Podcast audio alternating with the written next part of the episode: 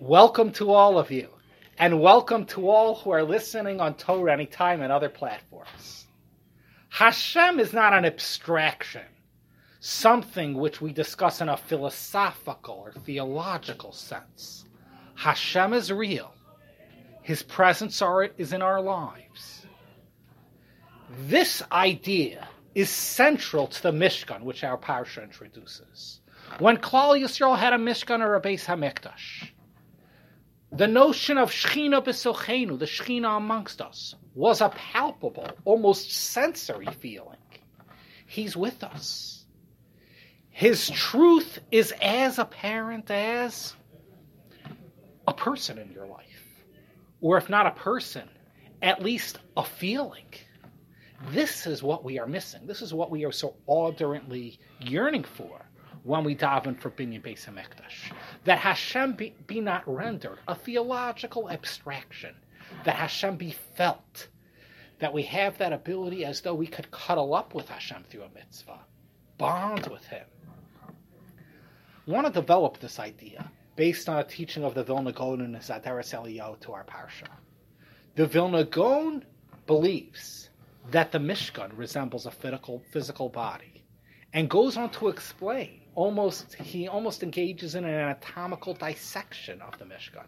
How each facet of the Mishkan resembles some body part. The significance of that teaching to me is as follows. Just as we people are be'ikr are primarily not bodies. It would be quite resentful if you would think of me primarily in terms of my body. I am a personality, I am a spirit, I am an neshama. But that neshama is here on earth, is palpable, present. You can access me and connect to me through my body. The same thing is true with regard to the Mishkan Beis Hamikdash. They are the touch point to the Shekhinah. When a Beis Hamikdash or a Mishkan is present, it might be sticks and stones or wood and gold, but that is just a body of Shekhinah. Of course, Hashem is not defined by the sticks and stones, just as I am not defined by the sinews and blood vessels. But the body is the access route to feel the presence of the Spirit. When there was a Mishkan Beis Hamikdash present, Hashem was real in our lives. He, Kiviyachal, the Shekhinah, was as though the Spirit within that body. This idea will come to life vividly in our imagination as we develop this anatomical dissection of the Mishkan, beginning with some of the Vilna Gaon's coordinates, and then with our own creativity, kind of allowing him to introduce us to own this concept for ourselves by drawing our own anatomical dissection of the Mishkan. Vilna Gaon suggests things like the krushim, the beams of the Mishkan, as he develops are bones, are atzamos. And various kalim, various vessels, correspond to different limbs. For example, the two parts of the kiyar, the laver, what is called the kiyar and the kano, the sink and the base of the sink, are seen as klayos, kidneys. I assume the Vilna Gaon is fixated on the pipe plumbing aspect of a sink. It is like a kidney which washes out arteries of the body. And he develops, not surprisingly, that the aron is the moach, is the brain. That makes sense. The aron, of course, contains the Torah, the luchos within it. It is the seed of the brain. And he has all sorts of other interesting suggestions. I would like to suggest that there are several psukim now in the Mishkan narrative of Truma Tetzava Vayakal Pakude, which come to life. For example, when describing the side of the Mishkan, the Torah says ulitzela hamishkan, the tzela, oftentimes translated as rib or backside of the Mishkan. What an interesting word to describe simply the side of a building. But no, the tzela, if you translate it as a rib, is meant for real. There is as though a rib cage or a side of a body here. And likewise, we have the term liyerach hamishkan. The base of the Mishkan It's called a yerach, literally a thigh. This is not simply literary poetic license, but actually a vivid imagery we understand. Now, every word in the Torah is utilized with perfect specificity to evoke an idea in our imagination, as though the Mishkan itself has a thigh. Torah wants to bring it to life as a body of sorts. From this perspective, I would like to suggest that the threesome, the trio of Kalim in the Kodesh, the inner sanctum, before the Holy of Holies, the Kodesh Kodashim, the menorah, the shulchan, and the Mizbeach HaKtoras, the candelabra, the table, and the incense altar. Well, when you think about that threesome, that directly corresponds to the threesome on the face eyes, nose, mouth. The menorah lighted connect the einayim, the eyes, the Mizbeach Katoras, incense smell that is connected the nose, and the shulchan, the table, which contains bread, is connected the mouth. Right? It's interesting when you think about it this way, because the, think, if you think about a, a, bird's eye view of the layout of the Kodesh, the Mizbeach Katoras, the incense altar, is front center, in the middle, inserted forward, and, and the and the menorah and the shulchan are both to the side, further back. It's a, it's a tripod of sorts.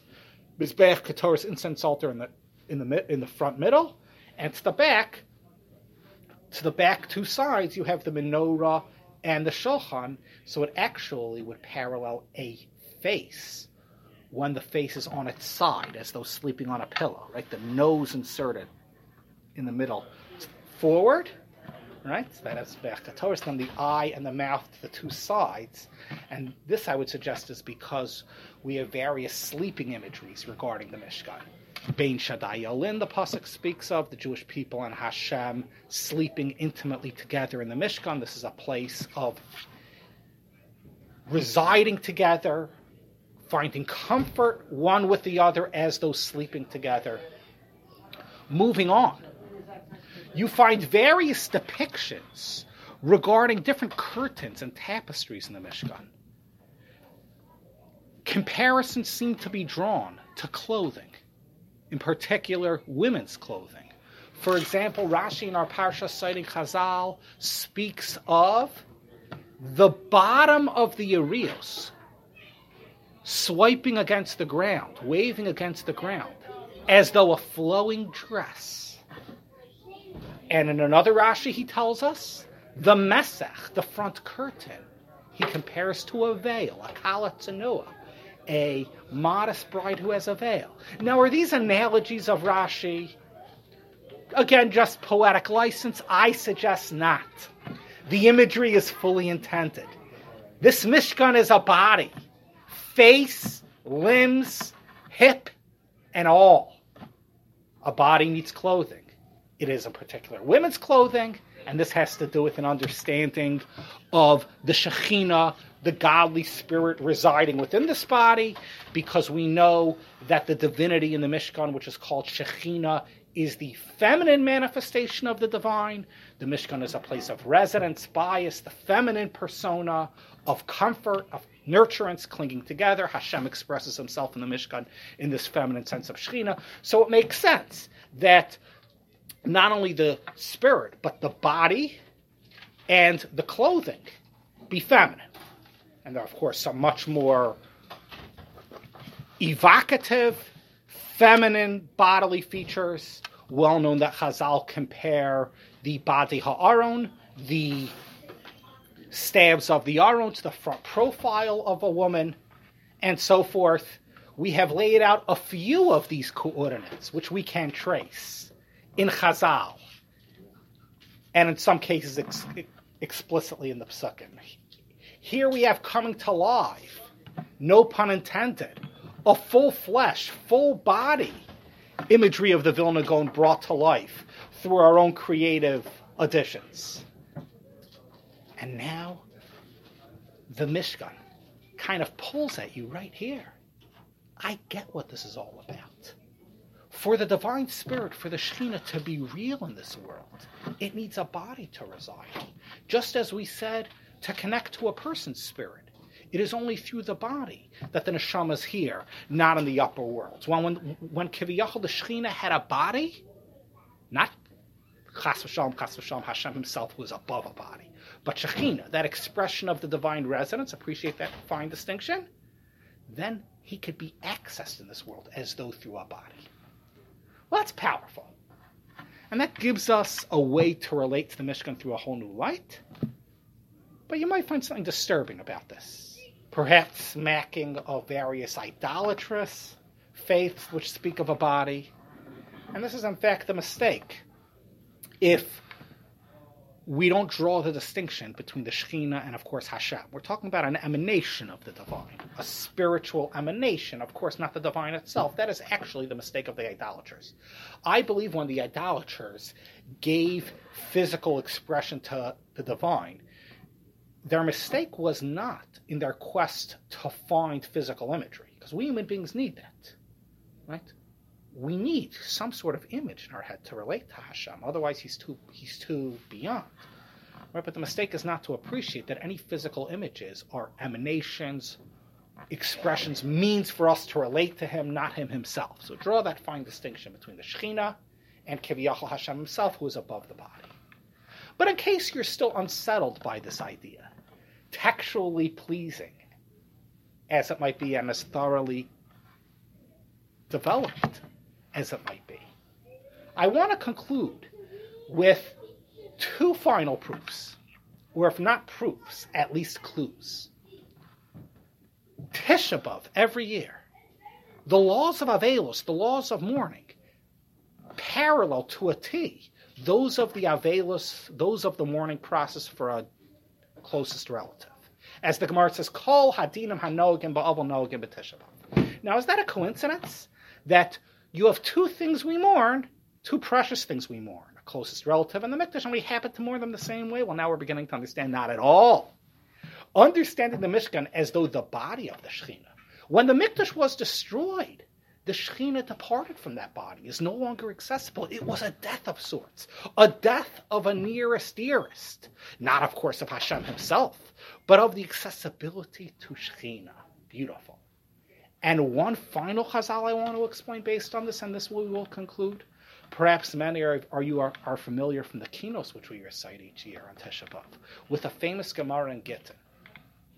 It speaks of Titus Harasha, Titus the Great, right, the Roman general and later emperor, who destroyed and defiled the Beis Hamikdash.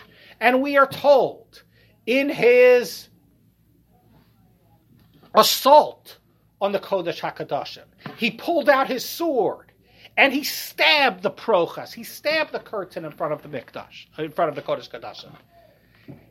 And blood dripped out miraculously. And Tita said, Ha ha! Haragasatz kasavar haragasatzmo. He thought he killed Hashem. The question is, why is Hashem playing into the man madman's delusion? Why the miracle of the drops of blood? Why allow him to think that he stabbed, that a stabbing occurred? What's going on? Why that miracle? Well, the answer is the miracle is not an expression of delusion, but expression of a truth, of a spiritual truth. There was a murder that happened. The destruction of the Beis Hamikdash we've come to see is the murder of a living organism. The accessibility of Shechina within this body. Titus, as an idolater, under, is not able to draw the distinction between the murder of divine emanation and the divine itself, because he's an idolater. But we know how to read this stabbing scene. A murder has happened. Hashem's presence has as though died in our lives. It's only an abstraction now. Hard to relate to it, though we know it's really there. Powerful. The way so many Chazalim come to life, vividly to life, through this imagery of the Mishkan, the Beis Hamikdash, as though a physical body where the Shekhinah resides, true and present, just like a person in our lives. May we all be Zocha soon in our days to have a Beis Hamikdash, which will be far more than a physical building. It will be a body in which the presence of the Shekhinah is palpable in an almost sensory way, can be felt. We can bond with it. Hashem will no longer be a theological abstraction, but a truism in our, our life. Let's bring the Shechina to life. Bevias Goel Tzedek Upebinyan Beis Hamikdash. Amen. Kain Yehi Ratzon. Thank you very much. Please share this share with at least two friends and please press the follow button to receive ongoing share updates.